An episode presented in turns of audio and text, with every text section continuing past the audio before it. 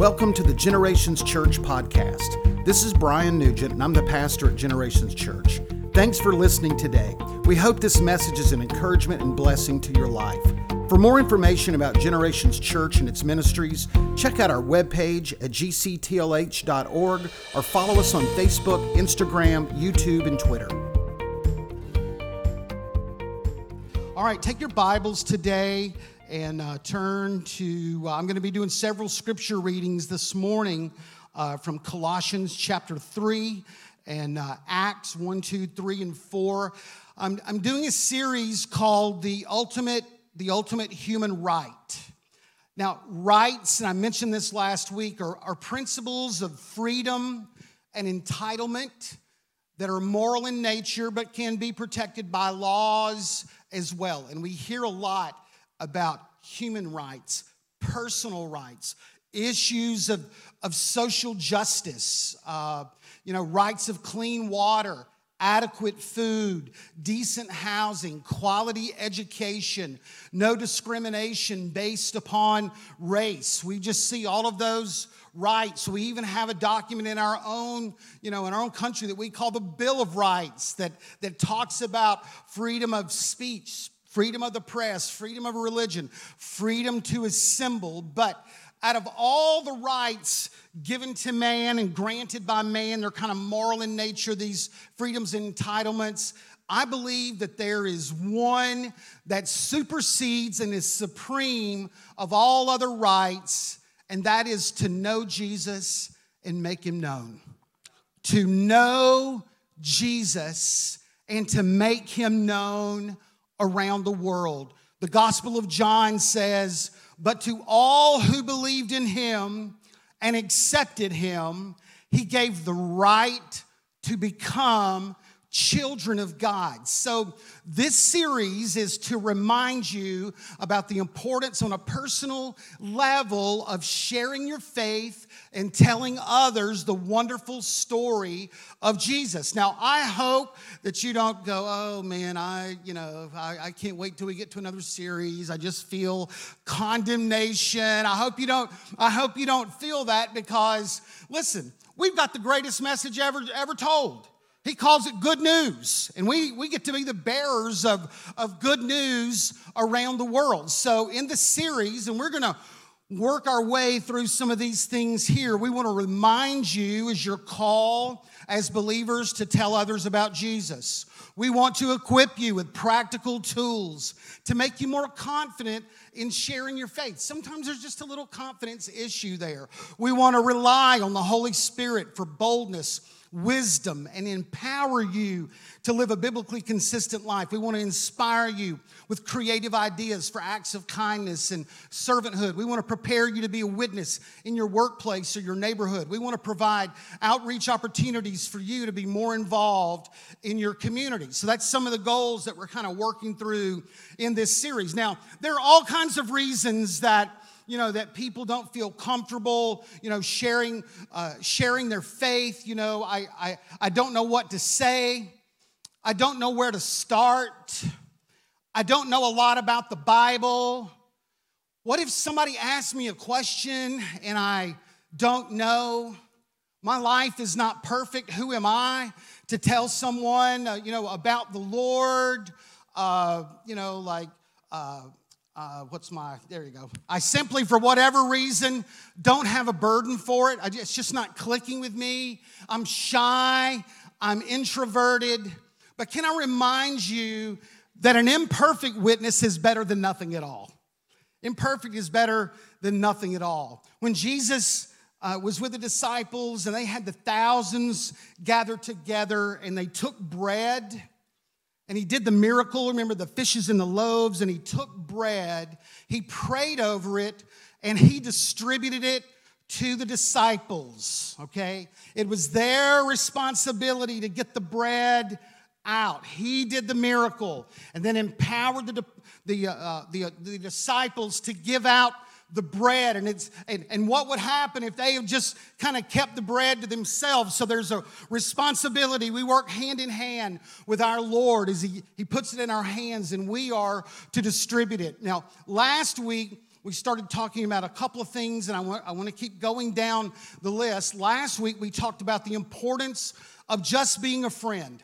Just be a friend to people, and you'll never know how God may take that you know that relationship and, and use that relationship in a great way. We also talked about praying for friends and family the importance of intercessory prayer the importance of calling names before god to, for god to save and uh, that their hearts would be open. We talked about that. I also last week i talked to people who and, and i mentioned it a minute ago who simply said i just don't have a burden for whatever reason. I just shared a story at the end of of when I walked through a season like that, that I didn't really have this passion for the lost. So all of that, know, is on our website. It's on YouTube, iTunes, Facebook, all of that. You can catch it if you didn't uh, if you didn't get a chance. So.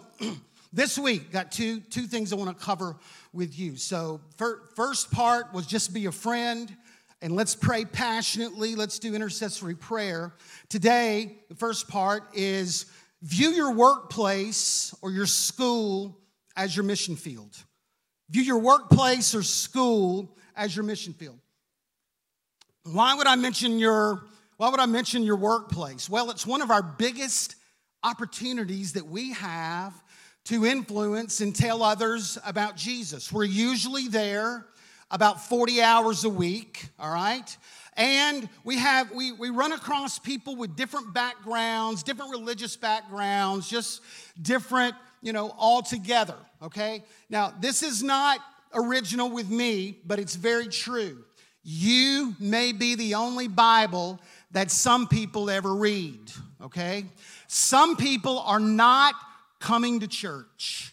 Christmas, Easter, it doesn't matter. They're, they're not gonna darken the door of a church. So you're the only Bible, you're the only light. The Apostle Paul says you are a letter known and read of all men. Christ has done something in your life, and people will, you know, people will look to that. So, when we talk about your workplace, I want you to look at your workplace uh, as a church, and you're the pastor. Now, some of you have always wanted to be a pastor, right? It's kind of been your secret, you know, secret, uh, you know, vocation. I've always wanted to be a pastor. So I want you to look at your workplace like a pastor would look at the church, okay? So if you work in an office, a warehouse, a plant, you kind of work with all the, the same people, okay? Congratulations, Reverend, that's your church, okay? All right? Or, you know, you're in sales and you kind of move from place to place and you kind of see the same customers. Okay, that's your church. If you're a student, you look at those in the lunchroom that sit by themselves, those that people make fun of because if Jesus was in your schools, would, he, those are the people he would go seek out. And then you find like 10, 12 more people, your friends, your close, your teachers. Congratulations, student, that's your church. That's your church. Or, you know, maybe you work retail and you have a certain amount of employees that you work with, but you have regular customers as well. That's your church. Or maybe you work remotely and you're online and on Zoom with the same kind of people. That's your church. So I want you to view this, your workplace, like a pastor would view the church. Now, I want to talk to you about the dynamic of that as well. All right, so first of all, we're reviewing, reviewing our workplace as a pastor would the church. So let, let, let's talk about this. First of all, do a good job. Do a good job at work. If you live a good life and you do a good job and you're a solid employee, then eventually there will be opportunities for you that will surface because of your intentional investment in your workplace. If you're not a good coworker, if you don't do a good job, okay, you better do a good job. Let me just say that. All right? If you don't, if you come heavy kind of with the gospel, but your your work suffers, then people will, will resent it. They won't receive what you have because you've done your job poorly. Don't be the person that when you turn in your notice, people want to throw a party for you, okay? Don't be that person, all right? So, do a good job. Be on time. Be at your workplace at the time you're supposed to be there. You're not supposed to be at Dunkin' at nine. You're supposed to be at your desk at nine. Don't bring your boss a coffee to kind of bribe him off. Be on time, all right? Do your work with excellence. There are deadlines and formats and objectives and goals. Make sure that everything we're doing, we're doing with excellence. Colossians 3 says the sullen servant who does shoddy work will be held responsible. Being a follower of Jesus does not cover up bad work. Well, we're under grace. Not at work, you're not. Not at work. Have a great attitude. Be upbeat, positive, infectious. Be, be someone that brings something to the table that, that your boss would, would, would miss if you were not there. Don't be a work gossip. Don't be a work gossip. Everybody said amen. All right? So I have a word from the Lord for you on that. Hush and just do your job. Just hush. Just hush.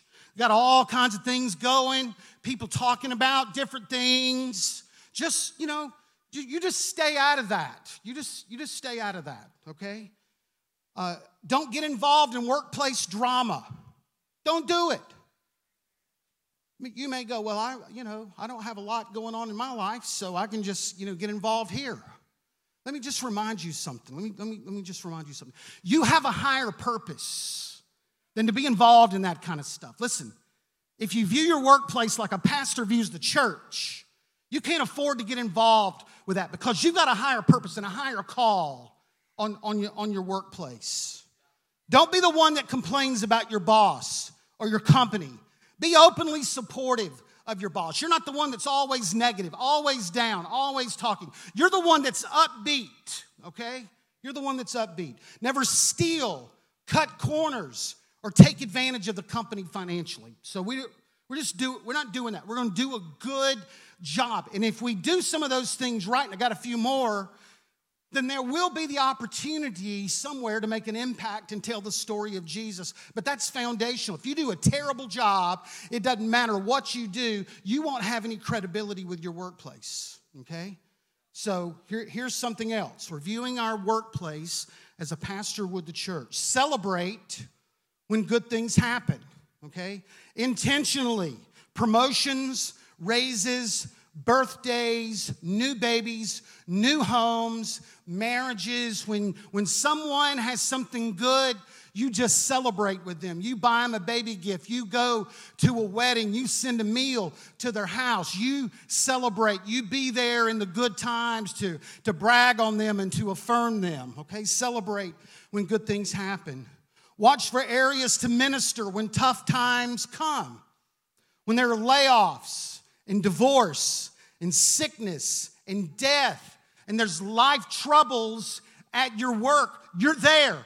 You're watching over your people like a pastor would the church. And when there are people that are down, man, you're running to them and you're planting a seed. And, it, and, and you can ask these questions. Hey, uh, or you can just say, listen, hey, I just want you to know I'm praying for you.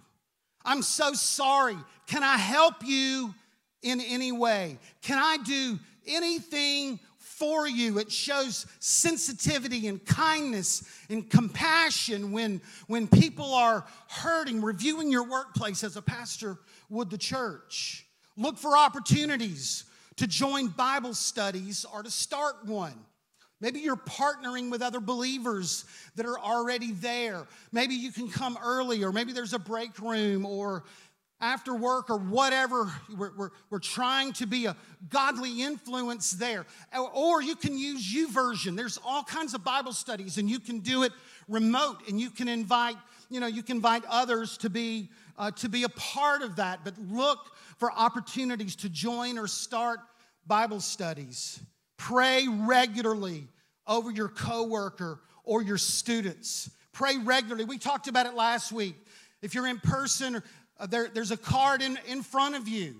And man, I want you to grab it. Put your coworkers on that particular list. We talked about the importance of prayer, you know, and evangelism, that, that, that, that prayer is emotional and it's powerful and it's continual. And take that card, put your coworkers on there. Who are you praying for? And be regular praying for that. And I promise you, that prayer is going to help some things happen to you on the job, okay? And I, I just think when you do all of those things, all right, all of those things, if you view your workplace as a pastor does the church, then the door that you are praying about at some point will be open. I talked earlier, why don't people share? I don't know what to say. I'm not sure what to say. I don't know a lot about the Bible. Well, this doesn't involve that. This just involves taking another step at the workplace, just being intentional with people that you already know. You're celebrating good things, you're doing a good job, you're there for people when they're down, you're praying over them. If there are opportunities to study and read and pray together, you know, you're doing that. So, man, this isn't anything new, any plowing new ground. It's just being more intentional where you're at. All right? Now, there I told you last week, there are three types of conversations. I'm going to work through these in the course of this series. They're everyday conversations. That's what we talked about last week.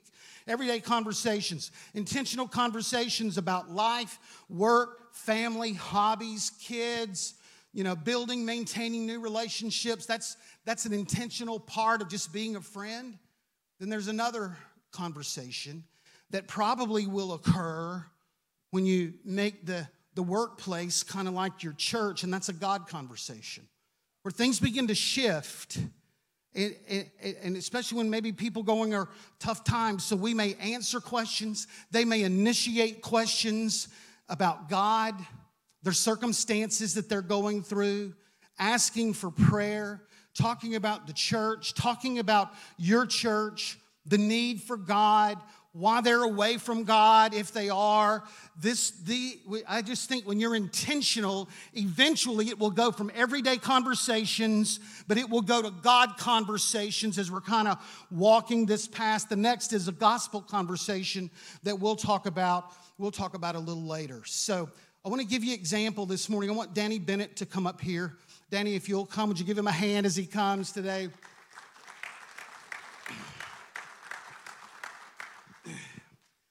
Danny has a great testimony about, um, about his workplace, and I want you to I want you to hear I want you to hear him. So, Danny, you and Glenda had been married about four and a half years, okay, and um, you know you were working as a foreman in the mill. Tell us a little bit about maybe your spiritual life, you know, your journey at that at that point in your life. Well, I was uh, about as lost as you could get. Was running from the everything. I worked in a mill, so you can imagine it was um, hot and dusty and a lot of cussing, a lot of drinking afterwards, winding down, and, and just and virtually just in a bad place, you know. Uh, we, uh, everything, you know, life. I, I grew up very poor. I, I, I kid the people sometimes telling the poor people felt sorry for us. So the uh, so we was I, I just had grew up bad and and just you know was in a bad yeah. place. And you guys weren't in church. No, wasn't at church. You probably uh, wanted to go. It was probably Glenda that kept you back, right? Uh, Glenda, you know, we we uh, every once in a while she would ask me about going to church, but I wasn't opposed to it. I just never we took never took that initiative to do anything about it. Yeah. So you get a new employee at at your at your work but actually you're his boss, so the dynamic is a little different. But tell about that relationship with your new employee. Well, it was kind of strange that the uh, we got a. I was on graveyard shift, which is night shift, and we got a new guard that night. And the guards usually they never start on the night shift. They always start them on the day shift, where all the bosses, everybody's up in front office, so everybody could train them and talk to them and and, and doctrinate them, you know, know what they got to do.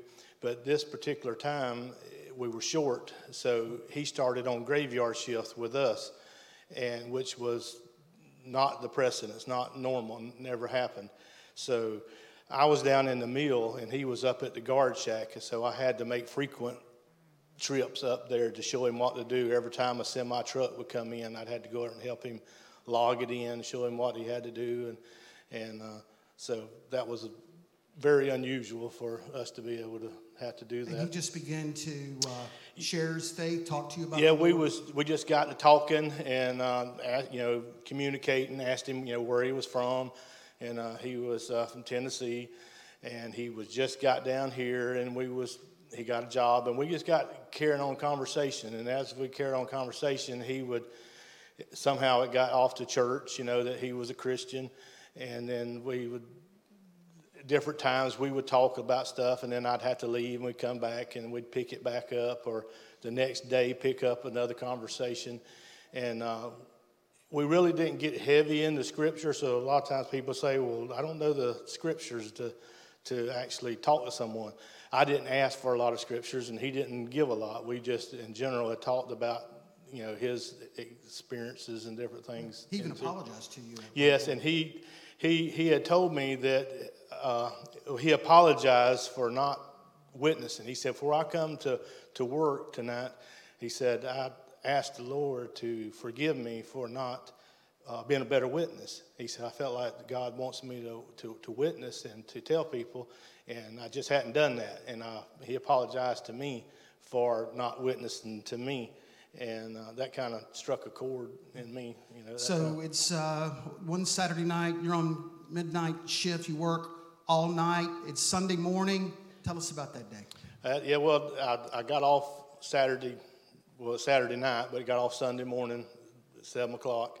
I come home and uh, I told Glenda, I, I got her up and was like, well, let's get up. We're going to go to church this morning.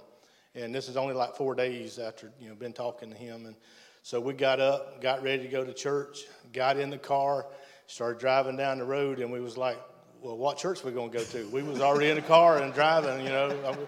So right down the road was a little Baptist church that we got saved in. I mean, not saved in. I did get saved in that morning, but we got married in. I said, well, what about let's go down to the church where we got married at?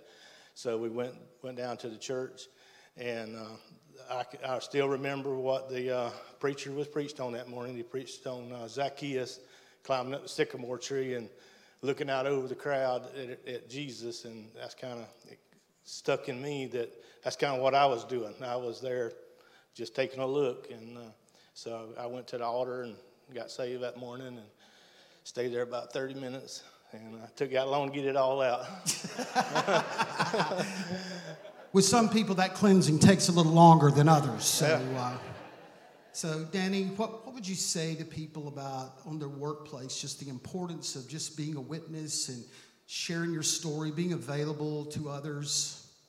I think it's very important because the uh, the guy that spoke to me uh, is Jerry Jerry Harmon, and he put himself out there, but it meant a lot. It changed me and put me in a different place, and my life trajectory totally changed. I mean, I could have been, you know, on, on five o'clock news any given night.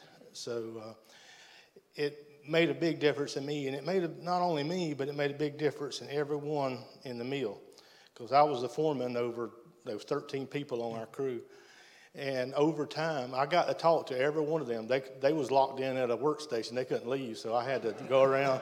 so I got to talk to all of them.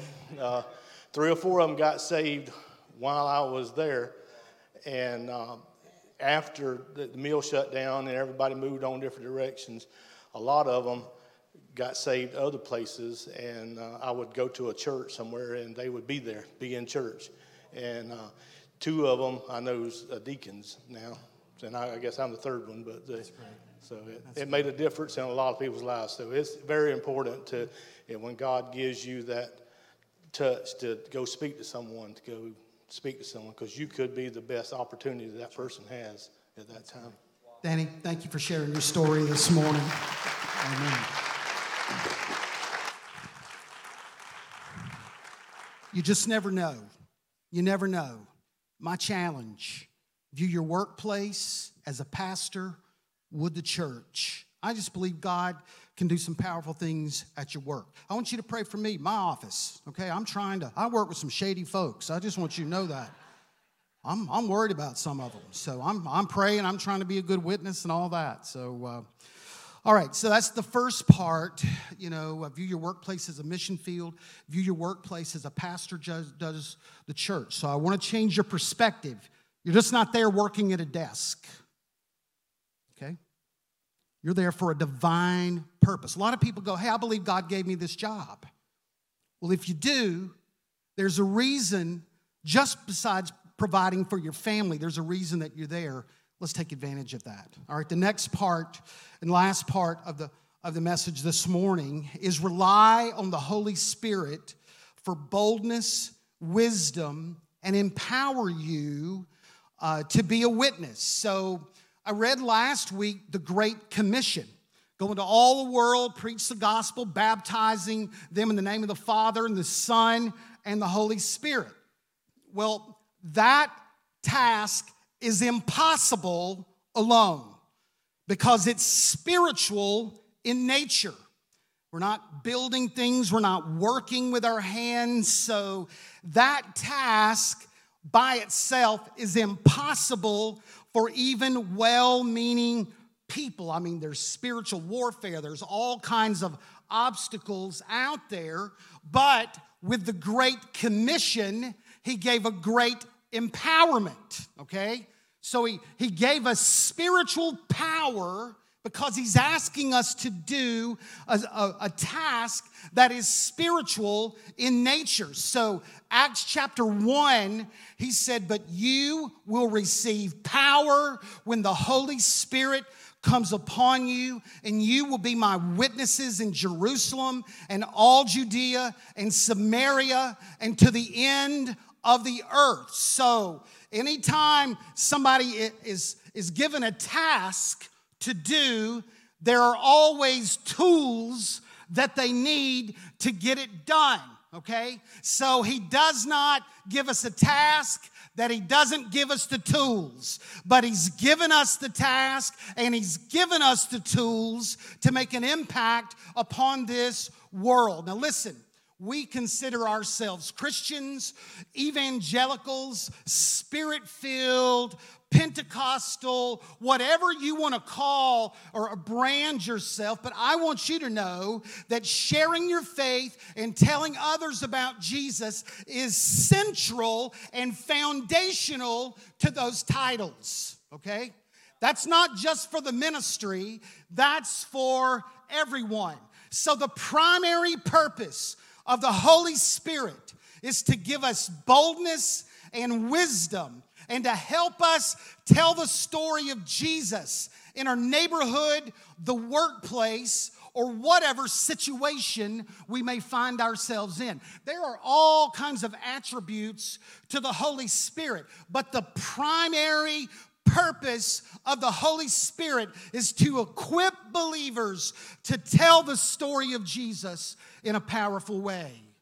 Now, we see this very early in the Gospels. John the Baptist, he's baptizing people, and he makes a reference to Jesus. He says, I baptize with water for repentance but after me comes one who will baptize, more powerful than I, and he will baptize you with the Holy Spirit and with fire. So, John the Baptist used baptism as a way to illustrate our relationship with the Holy Spirit. So, he uses the term baptized twice. He says, I baptize you with repentance. So they get the mental image of what that baptism is like. And then he says, Someone is coming after me who's more powerful than I, using the same illustration. He will baptize you with the Holy Spirit and with fire.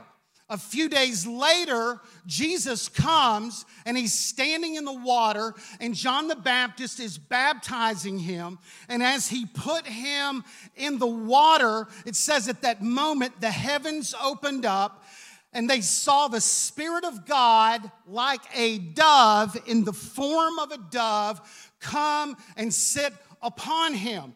So this passage is used, which it should be, to encourage people to be baptized in water as Jesus was baptized in water. But there's another message that we need to get out of this as well. When Jesus came up out of the water, the Holy Spirit descended upon Jesus, and that is an important statement to you and I even today. If anyone did not need the Holy Spirit, it was Jesus. If anybody didn't need it, it was Jesus. But he stood there, and the Holy Spirit came upon him and empowered Jesus. He empowered Jesus to do the works of God while he was here on earth. After his resurrection, he said, I'm going to send you what my Father promised. Now, he's been talking about the Holy Spirit from time to time throughout his ministry here. He says, I'm going to send you what my Father has promised, but stay in the city until you have been, look at this description, clothed with power from on high. Now, this is an unusual moment because timing is everything. Why didn't he release the disciples at that moment? They had seen Christ's crucifixion, his resurrection in a short period of time. Man, there was all kinds of talk. This would have been a prime opportunity for the disciples to be out in the city and, and to be witnessing and telling others about Jesus. But this is an important, this, this is how important the relationship is with the Holy Spirit. He said, Don't go anywhere, don't do anything. Don't preach, don't sing, don't pray for others. Stay in the city and wait until you have been in, till you've been clothed with power from on high. Now they had no idea what that meant. They knew that Jesus had spoken about the Holy Spirit that was coming, but they really, would he, would he come like Jesus? Would there be angelic choirs? What, how is this person going to emerge? So it's 50 days after the resurrection. They are gathered, everybody again, in the city of Jerusalem for the feast of the harvest, the celebration of the harvest called Pentecost. Passover was kind of religious in nature, okay? The Feast of Pentecost was kind of secular. They were just celebrating the, the, the harvest that had, that had come in. Okay, so they're all gathered. Everybody's back in Jerusalem, just like the Passover for this, for this holiday. And then the scripture says, when the day of Pentecost came, the disciples are all gathered in one place, just like Jesus said. Don't go anywhere, go into Jerusalem and wait until you're clothed with power from on high, whatever that meant. Whatever that meant. So, so they're all together again.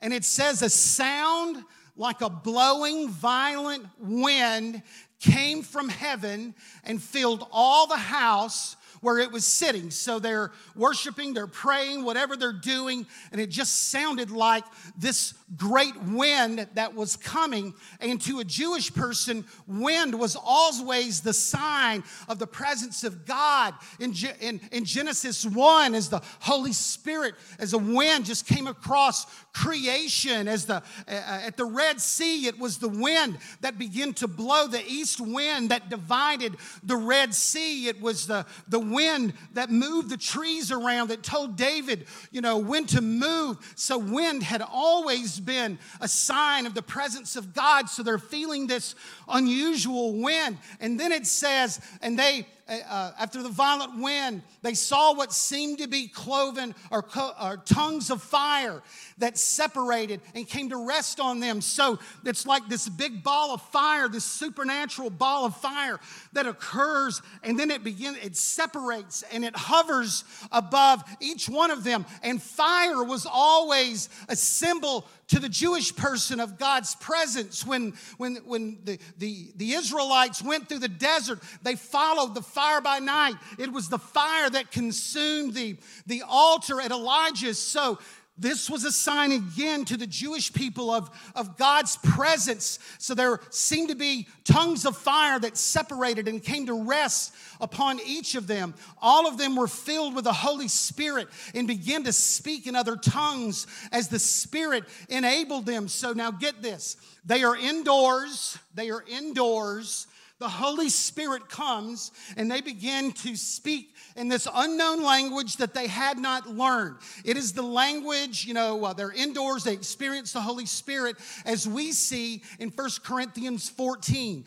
It is the private prayer language. Go read First Corinthians 14, 1 and 2. They are magnifying and they're praising God. And that's great. But the story doesn't end there because I want you to see how this ties into the entire message. So they were so now they were staying in Jerusalem because everyone was there. God-fearing Jews from every nation under heaven. And they heard this sound. They were drawn to whatever was happening in that upper room. A crowd came together in bewilderment because look at this. Each one heard their own language being spoken an unusual miracles so they're hearing they're hearing the, the different languages, the gospel be coming forth in the different languages. Look what they said. Utterly amazed, they ask, Aren't all of these speaking Galileans? Then how is it each of them, each of us hears them in our own native language? Parthians, Medes, Elamites, residents of Mesopotamia, Judea, Cappadocia, Pontus, Asia, Phrygia, Pamphylia, Egypt, other parts of Libya, uh, visitors from Rome, both Jews and converts to Judaism, Cretians and Arabs. Look what they said. So he's naming all the different nationalities. He's given because I want you to appreciate the miracle that is here ha- happening here. We are hearing them declaring the wonder of, wonders of God in our own tongues. It was such an unusual miracle. Man, they are they're like, how in the world do these people know the individual languages here? And then it says they ask one another, what does this mean? Some of them, however, made fun of them, said they had too much wine. This might have been quite a church service going on right here. Okay? So, it started indoors with 1 Corinthians 14, the private prayer language. Then it moves outdoors and they experience the Holy Spirit that we see in 1 Corinthians 12. The giftings of the Holy Spirit, the gift of miracles, the gift of faith, the gift of prophecy, the gift of tongues and interpretation of tongues. These people are going, we are hearing the, about the wonders of God in our own native language. So there was a, there was a miracle. There was a, God was doing something powerfully in our midst. But I want to remind you, the primary purpose of the Holy Spirit is to give boldness and wisdom and help us to tell the story of Jesus in our neighborhood, the workplace, or whatever situation we find ourselves in. So, so man, everybody's hearing the gospel in their own native language. They are blown away by the miracle that is occurring on the day of the Holy Spirit. Now, I told you it's the primary purpose. So I want you to look at the clarity of the gospel message of what happens next. So, Peter, remember Peter? The little girl said, Are you a follower of Jesus? No. Hey, are you a follower? Three times, remember that? 50 days ago. So, Peter, when they asked this question, what does this mean? These people, they look like they're drunk, okay? I mean, what's going, what's going on? And he says, These people are not drunk as you suppose because it's only 9 a.m. in the morning, okay? But this is that what was spoken by the prophet Joel that in the last days I will pour out my spirit upon all flesh. All right, now watch this. Look at the gospel message. The primary purpose of the Holy Spirit is to equip us clear to tell the, the story of Jesus. Look at this paragraph. Fellow Israelites, listen to this. Jesus of Nazareth, a man accredited by God to you by miracles, wonders, and signs, which God did among you through him, you yourselves know. This man was handed over to you by God's deliberate plan and foreknowledge. And you, with the help of wicked men, put him to death, nailing him to the cross. But God raised him from the dead, freeing him from the agony of death, because it was impossible for death to keep its hold on him. Do you see the clarity of the gospel? Pentecost and, and, and, the Holy Spirit coming is not an end unto itself. We love the experience of the baptism of the Holy Spirit, but it's not an experience of itself. There is a primary purpose for that, and that is to equip believers to tell the story of Jesus. And He does that with great clarity, and let me say spontaneity. He didn't pull out notes, you know. The Holy Spirit is there with him. So when he gets through with this message, it says the people heard, when the people heard this, they were cut to the heart and said to Peter and the other apostles, Well, what do we do? What do we do with this? Peter replied, Repent and be baptized, every one of you, in the name of Jesus Christ for the forgiveness of your sins, and you will receive the gift of the Holy Spirit. So, the Holy Spirit comes, and this Acts 2 is a beautiful picture.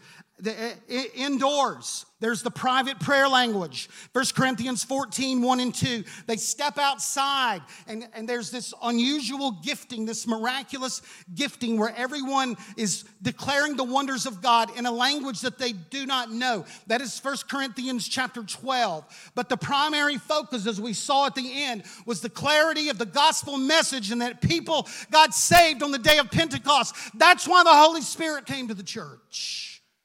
Thousands of people came to the Lord, all right?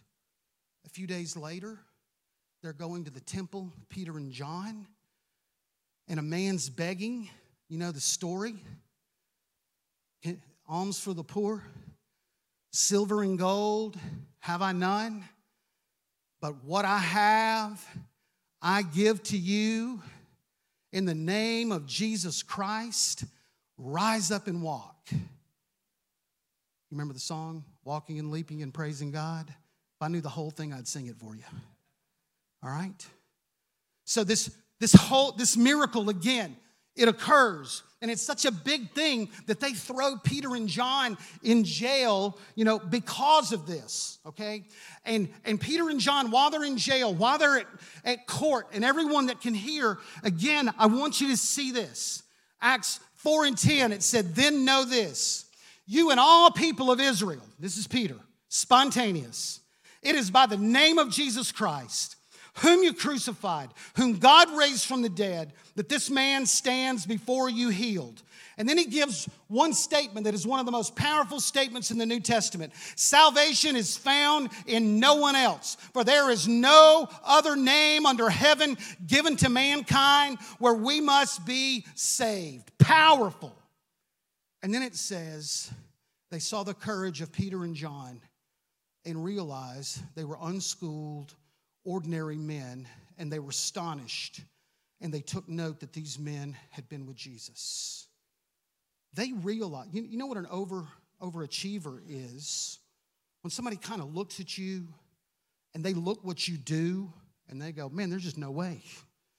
There, there's, there, there's no way doing something beyond what you or others, you know, or, or what others think you can do.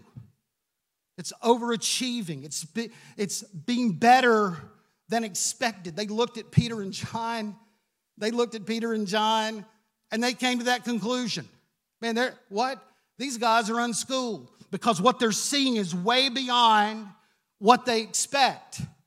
Listen, when, when I got through with high school, I was in the top 118 of my graduating class, okay? I don't like to brag about my academic career, you know. I didn't tell the board that when I was inter- interviewing here, but I want to tell you something. You, you, may be, you, you may be like me, you don't have great academics or whatever, but I want to tell you the Holy Spirit, the Holy Spirit can take you beyond what, what you think you can do. They're looking, they're going, these are unschooled men. What, what are they, how are they doing, how are they doing this? Because I want to say the Holy Spirit wants to use us in a supernatural way that is beyond our own natural human abilities to tell others about Jesus, okay? Way beyond, way beyond our own natural human abilities. So he gives us something that we are not qualified to do initially, and that's tell others about Jesus. But then he gives us the power to make it happen. So, Christ dying on the Passover, that was not coincidental. There was a message that was in that. The Holy Spirit falling upon the day of Pentecost or the celebration of harvest was not coincidental. There is a message in that. He empowers us to be effective in the harvest. And listen, if we've ever needed the Holy Spirit, we need Him now. We need the Holy Spirit now. The church world and you were faced with all kinds of, you know, godless influences in the world overrun with evil spiritual forces, godlessness on every hand, secularism and humanism. And if we ever needed to be open to the working of the Holy Spirit, it is now. I, am thankful for the facilities that we have. I'm thankful for the long history that this church has of, of being a light to this city. I'm thankful for technology, and we will use everything we can to let others know about Jesus. But I want you to know this morning there is no substitute in the church for the power of the Holy Spirit working in the hearts of believers and working in the church. We need the Holy Spirit in our lives. We need the helper. I'm telling you, as your pastor, I was 19 years old. God baptized me in the Holy Spirit, and, and it was a it was a life-changing moment in my life. And I want to encourage you, if you've never been filled with the Holy Spirit, there is another work that God wants to do in your life. I believe that. Worship team, you can come you can come. Now, listen, I want to take a moment here. I don't want to talk about the primary purpose of the Holy Spirit, sharing the gospel, and not just take a moment and give people that opportunity as well. The ultimate human right is to know Jesus and make him known. And I've been talking to believers about making him known on the workplace and the purpose of the Holy Spirit to empower us. But I want to just take a moment to make sure that you've had the opportunity to know Jesus. You know, like all through this pandemic, I've had one word really in my heart, and I, have mentioned it several times, and I feel it very strong, and that's the word drift. It's just the word drift when it comes to, you know, when it comes to people's lives. Sometimes drift is not intentional, it's just slow kind of separation from your uh, point of reference. Jerry Whipple, he goes to the beach one day and he gets on a float. He's just enjoying the sun, having a good time, enjoying himself. And then something unusual happened. We have a little image here I want to show you. There you go. He wakes up hearing the horn of the Coast Guard. He had drifted a mile off from the shore, asleep. All right? And I want to tell you that can happen because drifting is not something that's intentional, it's just something that happens you know over a period of time if you're not careful sometimes you drift and you can see the point of reference and then sometimes you drift and you're so far away, you don't know how to get back. You don't know how to get back. Drifting, when it happens, there's a coldness that occurs in our heart. There's a distance that we sense from our own relationship with God. Sometimes we were, we were very close, and then we see this distance occur. When we drift, sometimes our values change and we're now doing things that we always thought were, were wrong. We look and we're not the same person that we used to be because drifting can occur, you know, over, over a period of time. What you are now is a long way from what you thought you would be, okay? And I want to tell you, I just think through the pandemic, we have to watch that. We have to watch that. Not having church for a long time, remote, had health issues, while we some you know weren't, weren't feeling comfortable connecting and being with the house of God. And I want to tell you, you may look at your life and go, hey, I'm I'm I'm like Jerry. I'm a long way. I, I can't get myself back. Sometimes you can swim yourself to the shore. Then there's sometimes that you acknowledge I'm way too far. And that may be you this morning. And I want you to know in, in this whole message that we've talked about winning others, you know, we want you to know, man, that as a church, we, we are a bunch of imperfect people that has found hope through the person of Jesus. That's why we come. That's why we worship together. That's why we assemble and do different ministries because that message is really important to us. And if you're here this morning, amen, you feel a sense of drift, you know, the Coast Guard's on the way, you know, it's Jesus. Nautical terms, they say Mayday, Mayday. That means an emergency. I can't do anything. Please help. To the church, we just call it, we just call it like the sinner's prayer. And they're to put that, they're to put that up on the screen. And I'm going to, just for a moment, I'm going to ask everyone to just bow your heads and close your eyes. Maybe accept if you feel like you just need to pray this prayer, there's some distance between you and the Lord. You're not where you should be. Maybe you've never accepted Jesus in your life. This prayer is your mayday, mayday. I can't do it on my own. I need you, Lord Jesus, in my life. If that's you, I mean, what's on your YouVersion notes? If you're watching online, I'm speaking to you as well. They're going to put that prayer up on online as well. And if that's you, just pray that prayer with me. Lord, I admit I'm a sinner. I need your forgiveness.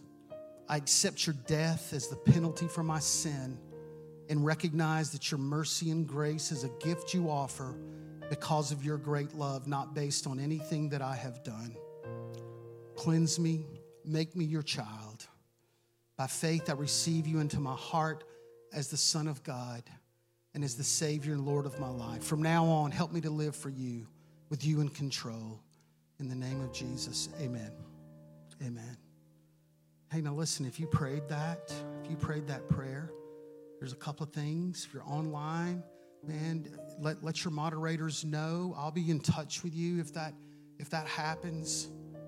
If that's you here, I, I'm going to be down at the front in just a moment, okay? When we close the service, I'd love to talk to you. Go to one of our pastors, go to guest services, because we want to we want to know about you and your new journey with Jesus, and we want to help you. We want to help you. All right?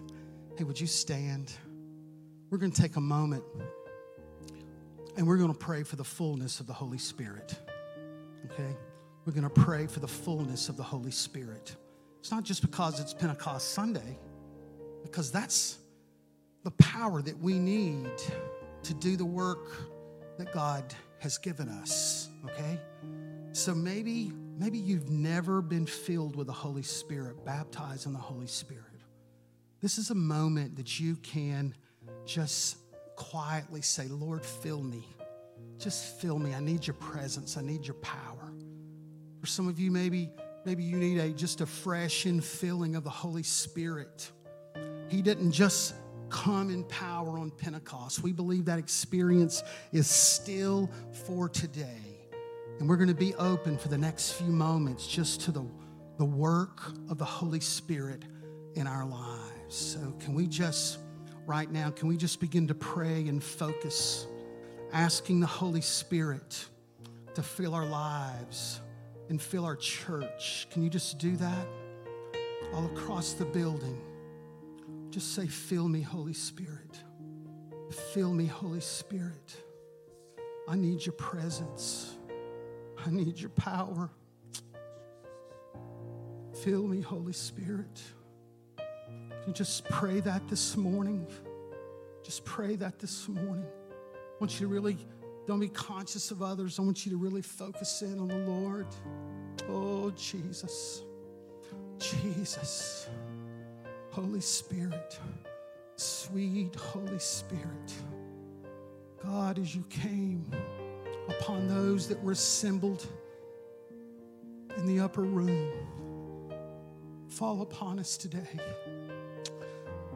Dove, sweet heavenly dove, as you came upon Jesus, fall upon us today. Fall upon us today. Fall upon us today. Would you just do that? Would you just pray that? Just kind of lean in, focus. Thank you, Lord. Holy Spirit, we need you. We need you. We need you. Baptize us, fill us with the Holy Spirit the Holy Spirit, Brent.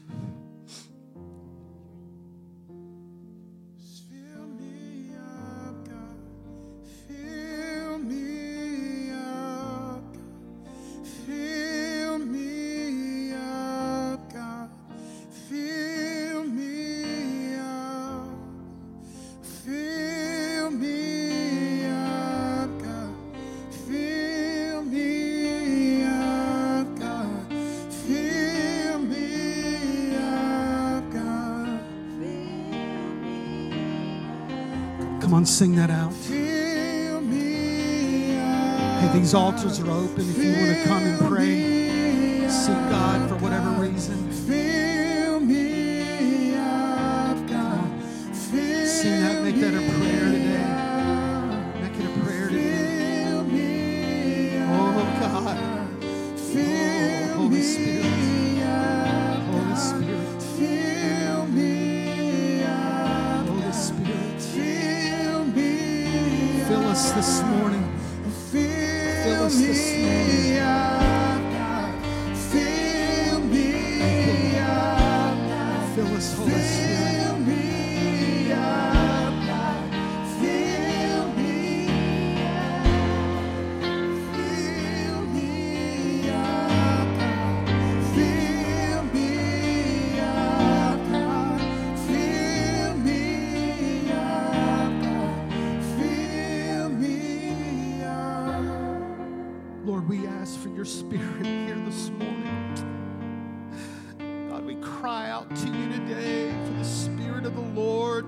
rest upon its people. We thank you for the promise of Joel that there would be a day that there was an outpouring upon all flesh. And Lord, we stand, Lord, with an impossible task apart from your spirit. And we as individuals and we as a church, Lord, we look and we pray and we welcome the Holy Spirit in our hearts this morning. We welcome the Holy Spirit in this service. We welcome the Holy Spirit online to move in those that are watching today. Thank you, Jesus. Thank you, Jesus. Would you just stay focused right there? Would you just keep just saying, Lord, fill me? God, just fill me today. Fill me today. Lord, we pray for that sweet dove to fall upon us as you came upon Jesus at his baptism. Lord, the gentleness of that dove, the peace that that dove represents, the purity of that dove. Let that dove descend upon us. Let that dove descend upon us. We need the Holy Spirit. Lord, we need the oil of the Holy Spirit. That oil was a sign of God's presence and that people were set apart for a purpose. Lord, you say, anoint us with fresh oil, and we pray that presence of the Holy Spirit represented by oil that gives empowerment to our Lord, let us be anointed with fresh oil. Lord, your presence is referred to as water. Lord Jesus, you said, Whoever believes in me shall have rivers of living water flowing within them. But this he meant the Spirit, with those whom he that believed in him were to later receive. What that'll be like. It's a river of living water that's flowing out of your heart. Lord, that water that brings refreshing that water of the Holy Spirit that represents life giving water that quenches our spiritual thirst. Lord, let those rivers of living water, let it flow into our heart. Lord, you said you would baptize with the Holy Spirit and with fire. God, we thank you that that fire represents passion. It represents boldness. It is symbolic of the presence of God. Fire purifies. Send the Holy Spirit in fire upon us today. Lord, your spirit is represented by wind as a boat, a sailboat that sinks idle. It is the wind and the sails that pushes and moves in positions and God, I pray for a great wind, a wind of the Holy Spirit to be in our hearts today. Oh, God, we need your Spirit. We need your Holy Spirit. Fall upon us today. Rest upon us today, Lord. We need your presence, Lord. We need your presence, Lord. We need your presence, Lord. Oh, Jesus. Jesus. Thank you, Jesus. Thank you, Jesus. Come on, just stay with me a few more minutes. Thank you, Jesus. Thank you, Jesus. Thank you, Lord. Open your heart up this morning. We need His presence. We need His presence today. Give the Lord a shout of praise this morning. Lord, we worship you. We worship you. We thank you for your presence and your spirit. Thank you, Lord. Thank you, Lord. Thank you, Lord. So, listen, I want to say to everyone and online, hey, maybe you were one this morning, either online or here, that maybe took your steps toward Jesus and made him the Lord of your life. Man, meet one of our team. Come see me. I'll be right down here at the front. Go to guest services. We've got some stuff that we want to give you.